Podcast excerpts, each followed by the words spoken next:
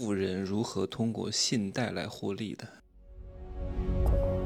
没有事实，没有真相，只有认知，而认知才是无限接近真相背后的真相的唯一路径。Hello，大家好，我是真气学长。我一直都说我很变态，现在是个大变态。小时候呢是个小变态，我真的干过很多非常残忍的事情，我现在都不能想象我怎么如此之残忍。现在反而是升起了很多的慈悲心啊。小时候呢，你们可能会拿放大镜去烧蚂蚁，我真的干了很多惨绝人寰的事情。我用那个针管啊去吸小蝌蚪，我用力一吸，小蝌蚪全部被我吸到针管里来。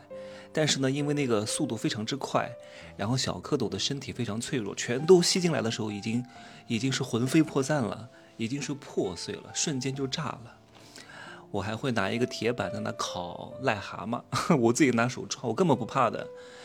除了蛇我不敢抓哈，我从小就很害怕蛇这种东西，但是什么癞蛤蟆我是真的敢抓的啊。然后把它拿火烧烤，放到那个罐头铁盒的罐头里。然后把盖子盖起来，我就拿火烤它，烧它。我拿那个针管呢，带那个带那个针头的啊，把吸满了水挤到蚯蚓的身体里，让那个蚯蚓肿得很大很大。这都是我干的事儿。而且呢，各位男宝们，我不知道你们的第一次是什么时候啊？我不是说啪啪啪，我是说第一次单手开法拉利。我记得我是小学二年级的时候会的，我也不知道怎么会的，因为我很喜欢趴着睡觉。那个时候啊，我以前还喜欢含着东西睡觉，结果一不小心呢，差点掉到我的气管里去了，差点把我给噎死了。自此之后，我就再也不敢含任何东西睡觉了。好，我记得是二年级的时候，夏天吧，嗯，我睡在那个草席上，开着电风扇。那个时候我们家有电视。而且我们家房顶上是装了那个大锅的，大锅的呢是可以收到很多国外的电视台的，啊，那个时候管的没有那么严格。我小学哦，我就很喜欢看那个国外的电影，因为国外的电影经常就是露半截奶子，不穿衣服。我说天哪，太刺激了！我说全裸，太可怕了。然后我看着看着就很兴奋，我就趴在那儿一边蹭来蹭去的一边看，然后。然后就突然有一阵抽搐的快感，我说这是什么玩意儿啊？怎么会这么爽？可是那个时候是没有任何东西流出来的，但是我就是知道趴在那睡觉，不断的蹭来蹭去的很舒服，我就养成了这个习惯。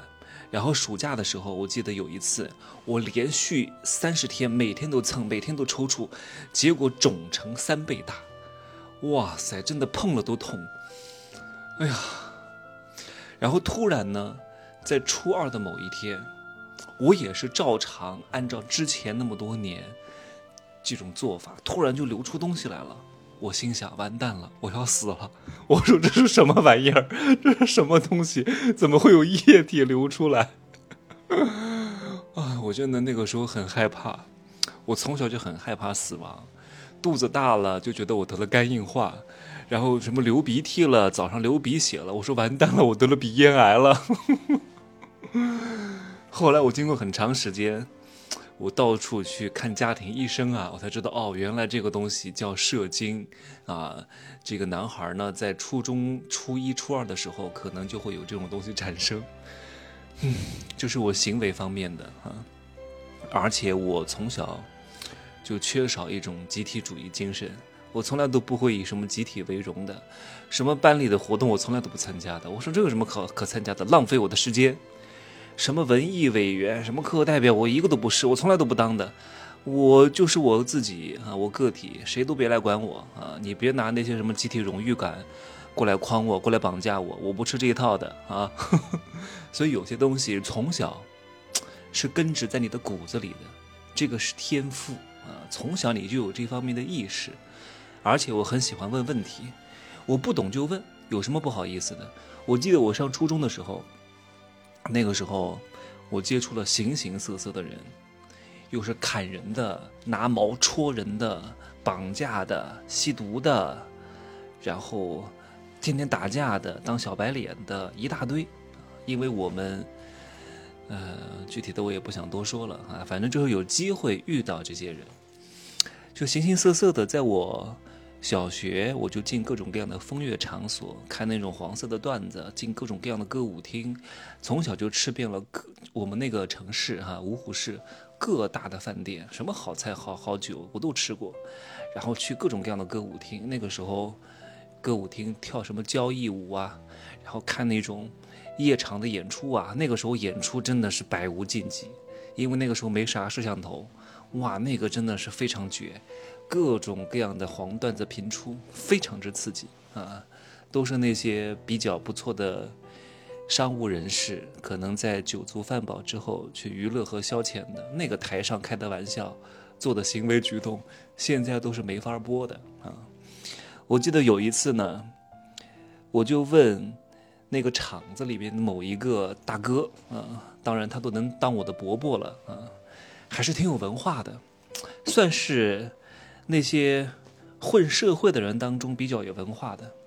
我就问了他一个问题，我才上初二，我说：“哎呀，我说这个，你说为什么国家不多发点钱呢？开动印钞机多印点钱就可以了呀，也就不会缺钱了呀。”他说：“不是这个样子的啊。”他问我，他说：“你知道钱的另外一种叫法叫什么？”我说：“不知道，钱不就是钱吗？”他说：“钱也叫货币，啊，货和币是要等值的。如果货没有增加，币大量的增加，就会造成通货膨胀，会对经济造成影响。但那个时候我不能理解，后来我是慢慢的理解了啊，整个经济的运行是一个什么样的规则？你们可以听到我今天讲的题目是什么？就是资本家如何通过信贷来赚钱的。譬如说哈，我给各位举个例子。嗯，你现在是一个房产商啊，现在的时间呢是二零一零年，因为国家每年都会开动印钞机来大量的发行货币的，而这些货币如果流向市场，就会造成物价上涨。那为什么这么多年各位都没有觉得物价有特别大的涨幅呢？其实，如果按照正常的这种货币超发的数量来算的话，物价可能涨了十倍了，但是并没有十倍那么多，可能只是涨了一两倍。那钱到哪儿去了呢？钱很多都到了房地产市场当中，也就是一个蓄水池。正是因为这个蓄水池，这个大坝拦截住了大量的洪水，才让这么多的洪水没有直接流入到平原上。不然的话，会有很多人流离失所、无家可归，钱也是如此啊。再把话题拉回到我刚刚讲的这个事情上来，你是一个房地产商，你从商业银行那儿呢拿到了超发的货币，也就是贷款。各位，这个钱并不是说我把钱借给你这么简单。如果是我把钱借给你，也就意味着我少了你多了，动态平衡，这个市场上并没有增加新的货币。但是超发的货币是凭空制造出来的，是没有相应的货物的，明白吗？这个时候钱给了你，但是钱现在还在你的账上，没有流入市场，也就是说市场上还没有多增加出来的钱，所以物价还没有开始上涨。如果钱全都流向市场了，物价一定会上涨。但这个时候钱还在你的账上，物价没有上涨，所以这个时候你就可以在物价没有上涨之前来扩大生产。用当时的市场价来雇佣各种各样的员工，对吧？然后你购买的各种各样的那些有成本的商品，不管是服务啊、土地啊、钢筋水泥、办公成本、劳务费等等之类的，都是在物价没有上涨之前的价格，也就是二零一零年左右的价格。但是随着你造房子的过程当中，你很多钱都是要花出去的，花出去就进入了市场，进入了市场就在流通市场当中。多了很多货币，如果流通市场当中多了很多货币，那就意味着物价要上涨。如果物价都涨了，是不是房价会涨得更多？两年之后，这个房子盖好了，房地产商再去卖房子，就能够在物价上涨后的价格上再涨点价格，再增加点价格，来赚更多的钱。